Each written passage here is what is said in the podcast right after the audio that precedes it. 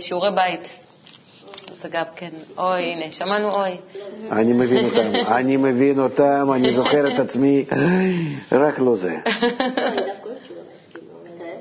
כן? אני לא, אני שונאתי דבר כזה, משהו נורא. כן, זאת אומרת, ההרגשה שמגבילים אותם מיד אחרי ה... מיד אחרי שהם עוזבים את מערכת החינוך והם צריכים לא להתפנות לעיסוקים שלהם. זה באמת אני לא מבין. למה אי אפשר לגמור שיעורי בית בבית ספר? אצלנו פעם היה איזו שנה או שנתיים בבית ספר, נו טוב, זה היה לפני חמישים שנה, יותר, שהיה אפשר להישאר אחרי שש שעות או כמה היינו לומדים, עוד שעה אחת, ותוך שעה אחת אתה גומר כל השיעורי בית ואחר כך אתה חופשי כל היום, ונשאר איזה מורה או מורה, שעה הזאת נוספת, בשבילם כנראה שזה היה שעה או שעות נוספות, והם היו בודקים. איך עשית את השיעורים האלה, ולמחר לא הורים ולא ככה, אתה יוצא. אין את השיעורים, אבל היום בכל זאת זה מה שקורה. יש המון שיעורי בית, ילדים מושכים את זה לאורך כל היום. יש להם קושי אדיר, במיוחד שההורים לא נמצאים בבית. זאת אומרת, עשרים וארבע שעות הם פשוט נמצאים בלחץ. הם נמצאים בלחץ, כן. עמית, את אוהבת לכם שיעורי בית? אולי יש פה ילדה אחת שלא אוהבת. זהו, אני איתך. אז מה עושים? אצלנו זה היה כך פעם אחת, שנה אחת בבית ספר, אני לא זוכר, כיתה ד' או אי, ואחר כך כשזה נפסק, אני עם החבר שלי או עם שניים, נדמה לי שאם אחד בטוח, אני, אנחנו נשארנו בבית ספר כדי לגמור את זה, הוא עשה במתמטיקה, אני עשיתי בפיזיקה, וככה התאקנו זה מזה או משהו כזה, בצורה כזאת. בקצור, עשינו את זה מהר, והגענו עם התוצאות טובות. מכניסים את הילד שוב למנגנון של שכר ועונש, מה עושים? רק אני זוכר שבסוף השנה אני לא ידעתי פיזיקה או מתמטיקה והוא לא ידע פיזיקה, זה היה מאוד מעט. מה עושים? בסך הכל חייבים להיות מותאמים למערכת, זאת אומרת גם עכשיו אנחנו נבין שזה לא בסדר, שיש פה משהו טוב אז בוא נזרוק את השיעורי בית. זה לא עובד ככה, כי המערכת עצמה צריכים להרגיל את הילד עם אין ברירה שאין כלום בבית, אפילו אוכל. קח סנדוויץ' קטן ליד הספר ומיד אחרי בית ספר אתה גומר. אני לא, אני לא חושב שאחר כך להגיע לזה, אני זוכר את עצמי, זה פשוט עוד חצי שעה, עוד חמש דקות, עוד משהו דחוף, יש לי, וזה, זה בלתי אפשרי. עמית, אחת מרגישה כשאת עושה שיעורים, כשאת לא מספיקה, כשאת לא גומרת, שזה נמרח לאורך היום? תראי, איזה, איזה צער יש לי, ילד קטן, כל היום הוא נמצא כבר בבית סוהר, הוא כבר בלחץ, באיזה לחץ, איזה בפנים המועקה הזאת, שכל הזמן ממש, זה עבדות. כי גם ההורה חייב מהצד שלו לבוא ולהגיד לו, תשמע, אתה לא הכנת, הנה השעון, עוד שעה, עוד שעה, עוד לא סיימת, ואם יש כמה ילדים, אז כמה זה לא חיכה. וילד יושב, הוא עייף מכל היום, הוא מתחיל למרוח את הזמן ולהסתכל, ואתה רואה אותו עם הספרים פתוחים, הוא אפילו מנסה, אבל הוא עייף, הוא רוצה את העניינים שלו, וכבר רוצה שוב להגיע למחשב. לפי, לפי מה שאני אומר לך, לפי הניסיון שלי, מיד, מיד להיכנס לשיעורים. ואם לא? להתפטר.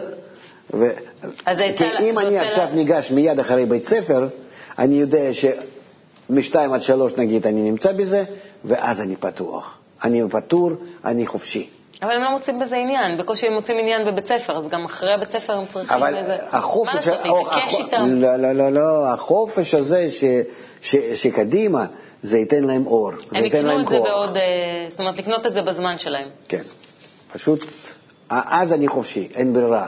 אז שעה אחת וזהו. אבל שוב, מיד אחרי בית ספר, בלי הפסקות. כאן זה הבעיה. הבעיה היא להתחיל את הדברים האלה. אם הוא יודע שהוא ממשיך את זה ברצף, פחות בעיה. כן, הבעיה שזה משעמם אותם. הבעיה בהתחלה. הבעיה זה להתחיל. אנחנו לומדים את זה גם כן מהטבע שלנו מחומת הקבלה, שההתחלה היא תמיד קשה. אז שוב, איך לתת להם גבולות בעצם? כי אתה אומר שבעצם לא לתת שכר ועונש. זאת אומרת, שכר ועונש זה לא הכלי. לא, זה השכר שלו יהיה, שהוא עכשיו גומר ואז חופשי. זהו. אתה בעד גבולות. אז דיברנו על זה, שבלי, שבלי גבול אדם לא יודע איך להסתדר ו- ו- ויש לו עוד יותר גרוע. מה, מה, נו, נו, נו, מה, היא לא תרגיש לחץ. אבל לא בצורה זה... של אלישה.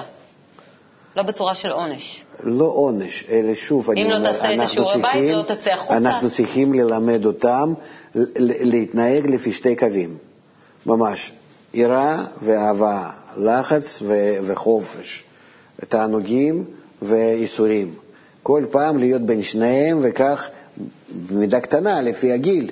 כן, כך שהם צריכים לגדול יחד הגבולות האלה, שני קווים האלה יחד עם האדם.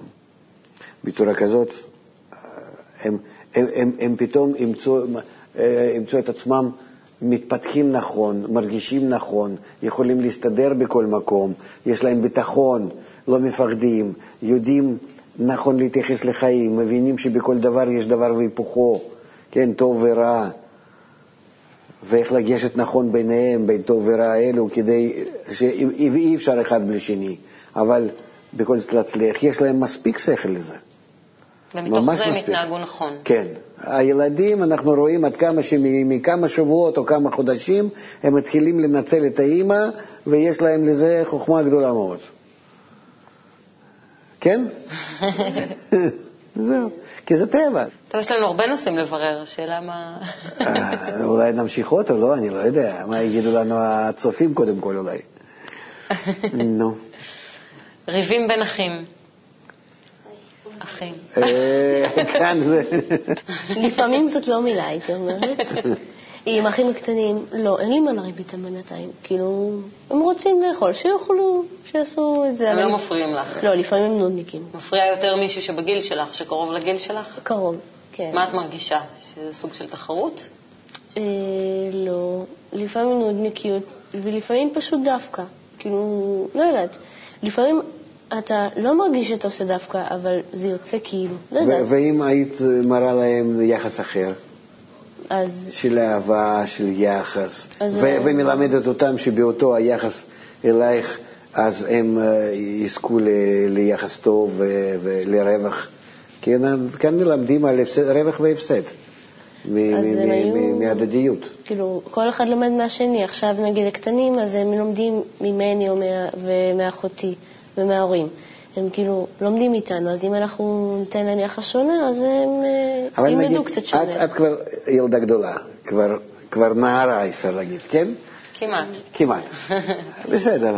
אז, ואת לומדת אצלנו, ויודעת הרבה, אני רואה שאת מרימה יד ועונה, ושאלות שלכם, תשובות שלכם מאוד לעניין ויפות. כתוב על כל פשעים תכסה אהבה. שבת? את המשפט הזה, כן. האם תתחילי להתייחס להם קודם כל, קודם כל, מה שלא יהיה, מעכשיו ועלה נגיד, באהבה. זאת אומרת, להראות להם שאת אוהבת אותם. אולי זה יהיה להם פתאום איזו הפתעה גדולה. לא, לאחר שלי זה לא בכלל. פשוט, לא, לקטנים זה משהו אחר. אני מדבר עם אלה שיש לך בעיות. אהבה. קודם כל אולי תראי ש... פתאום הם הסתכלו עלייך, מה קרה לה? הם כבר לא ידעו איך להתנהג, איך לאכול אותך. כן, עכשיו, זה, זה שוב מחוכמת הקבלה, כך, מי זה הגיבור? כן, הכובש את יצרו, כן? אבל גיבור שבגיבורים זה מי שאוהב סונו לאוהבו. ממש הופך סונו לאוהבו. אז תעשי את זה, אבל על ידי מה? על ידי אהבה. זה כוח הכי גדול בעולם, כי זה בא מלמעלה, מהבורא. זה הטוב ומיטיב, מתוך האהבה שברא את הכל. אם את משתמשת בכוח הזה, אפשר להצליח על כל דבר. צריכים ודאי שבעולם שלנו לדעת איך להפעיל אותו, אבל, אבל זה אפשרי. תתחילי קודם כל באהבה. פשוט, אני אוהבת אתכם.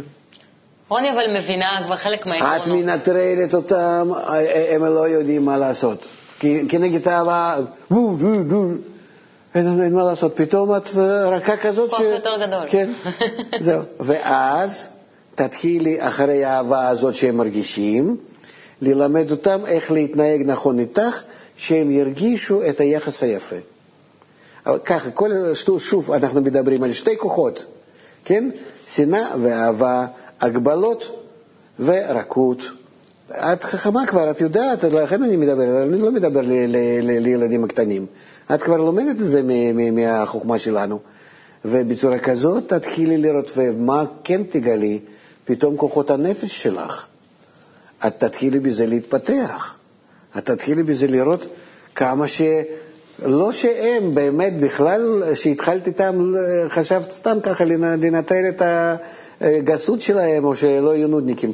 פתאום את מגלה שבזה יש לך יכולת לפתוח את הנשמה, להרגיש פנימיות, להרגיש כוחות נפש כאלו שלך ש, שקודם לא, לא, לא, לא ידעת. פתאום את מגלה, אז איך אני בנויה, אז איך אדם בנוי, ממה הוא, ממה, את, את, את מתחילה לעלות כאן מעל עצמך. במקום לנהל את הכל בצורה ישירה, בשנאה או באהבה, בצקות, בדפיקות, בבשיחה, את מעלה את עצמך קצת מעל זה, זה נקרא, כי אין אמונה למעלה מהדעת, שמעת על זה, כן? Yeah. על המושג הזה, זהו. אז את מעלה את עצמך מעל הטבע שלך, ומתחילה לנהל את עצמך כמו בובה, כלפיהם, כמו בתיאטרון. וכך את מתחילה לשחק איתם, ואת רואה איך אפשר ממש לעשות איתם מה שתרצי. אם זה שוב באהבה, מה שתרצי. אבל לפעמים מקנים גם. זאת אומרת, לפעמים זה סוג של קנאה, זה ילדים לא שולטים על עצמם. העיקר לא להיות בצורה ישירה איך אני, להבדיל את הטבע מהעצמי. זה הטבע שלי וזה אני. שני דברים שונים. אבל זה האינסטינקט הראשוני של הילד. עכשיו אני אגיד לו, טוב, בוא תאהב את אחיך עכשיו, וזה נהדר, וזה יהיה לך כוח יותר גדול. לילד יש דמיון מספיק. לא, לא, לא, לא, נדמה לנו. הגדול הוא יותר טיפש בזה מילד.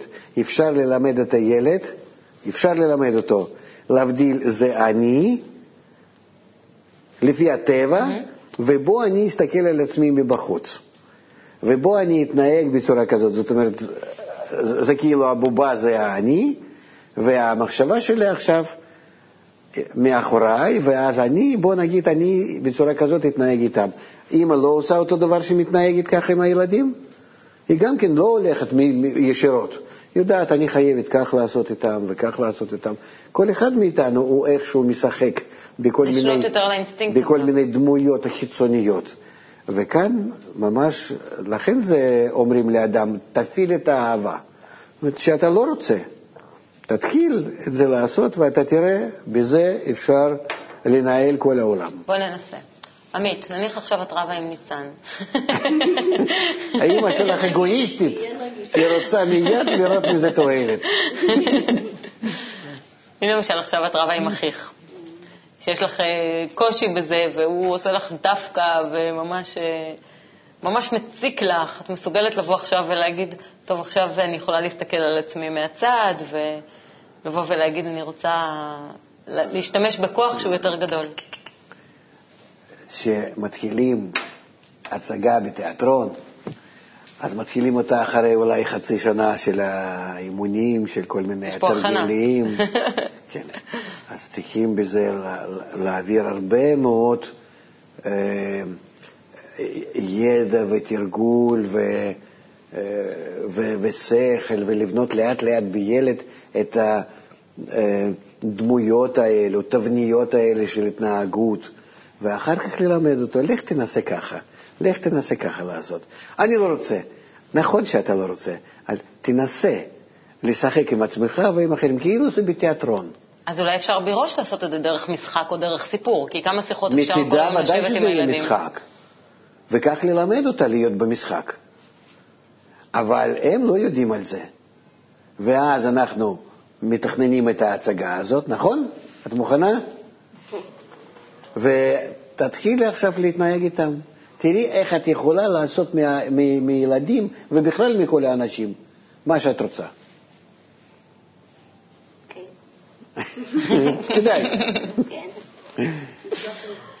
ובאופן כללי אמא צריכה להתערב בין הילדים כשהם רבים?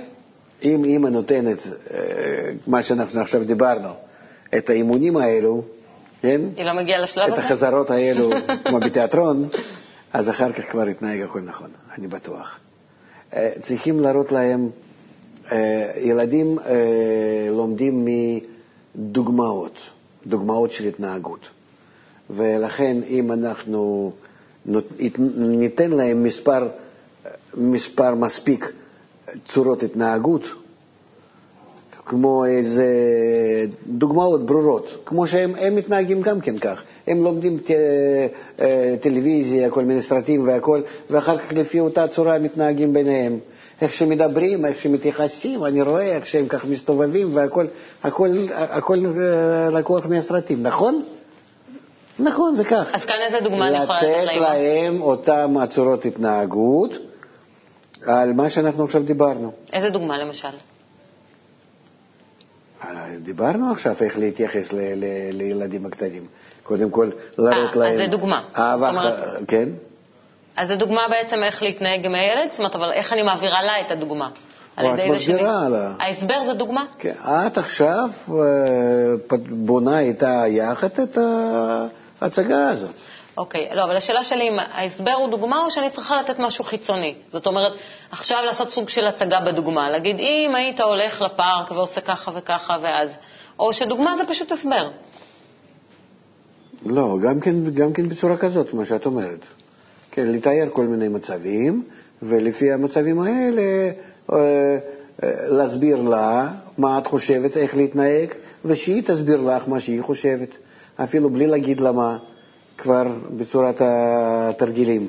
לתת סיטואציה, כן, ומשם... ושם, ומשם שהיא תפתור אותה מראש. זאת אומרת, לעשות את זה לילדים... ואז היא ת, ת, תאגור בתוך עצמה מספיק צורות התנהגות הנכונות, ומתוך זה היא כבר תתייחס ל, ל, ל, לסביבה, לכל סביבה. זה בעצם ככה אנחנו בנויים. שאני נכנס לאיזושהי סביבה, לא, לא, לא מוכרת או מה, אני תמיד מחפש לפי מה אני אתייחס, מי נמצא כאן לפניי, מה יש בי שאני יכול להוציא מעצמי, ללביש איזושהי מסכה ולפי זה להתנהג. כך אנחנו מתנהגים תמיד. אז לנסות להסביר לילד שבעצם הוא צריך להיות מעל הקנאה, מעל התחרות, מעל הדברים האלה, ויהיה לו שווה יותר. שינסה את זה לעשות, ויראה עד כמה שהוא מרוויח מיד. איך זה נשמע לכם? צריך לנסות. עתיד מזהיר, אבל תהליך קשה. אני לא חושב שתהליך קשה, כי תראי מיד שכר.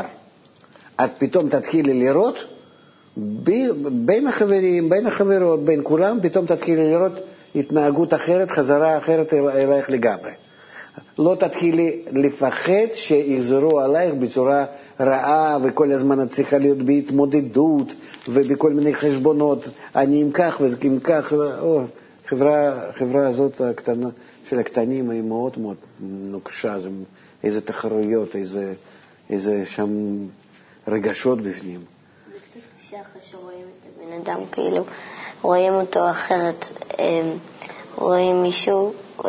כאילו באים לעשות את מה שאמרת עכשיו, להתנהג אליו אחרת, אבל זה קצת קשה אחרי שהתנהגו אליו כל הזמן בצורה של שנאה, אז רואים אותו אחרת, אז זה קצת יותר קשה, צריך להתרגל לזה. נכון, אבל את מרגישה שזה אפשרי, ואז עד לידי זה את, את בעצם נותנת לו עכשיו, בהתנהגות שלך אליו, את נותנת לו פקודה איך שהוא יתנהג אלייך. את מתחילה לנהל אותו בזה. אני אומר לך, הם, הם מוכנים להבין את זה, ובצורה קלה מאוד, קלה מאוד, ילדים הם שחקנים מאוד גדולים, בצורה קלה מאוד הם יכולים לממש את זה. יופי, תודה רבה. תודה רבה לכולם. קיבלתם הרבה טיפים אני חושב היום. אני חושבת שקיבלנו טיפים, כן. הצלחנו לרדת לאימא ולתת לה משהו שהיא תשתמש בו. קבלה, האמת, היא יכולה לתת לנו דוגמאות לכל החיים שלנו, לכל סיטואציה ולכל מקרה. אם הצלחתי לעזור במשהו... וצריך לזכור שזה לא אינסטנט, שזה לוקח זמן ותהליך. כן, זה נכון. אבל בכל זאת, אנחנו נמצאים גם כן עכשיו רק בתחילת התהליך, התפתחות, התגלות חוכמת הקבלה לעולם. אז אני מקווה ש... במיוחד הדור הצעיר שכל כך הוא אה, נראה לנו אה, לא מוצלח, ואנחנו אשמים בזה, לא שהוא לא מוצלח, אלא לצערנו אנחנו לא יודעים איך אה, לבנות אותו, שאנחנו על ידי חומת הקבלה המתגלה לנו נוכל לעשות זאת. יפה. כן. אז נצליח. תודה.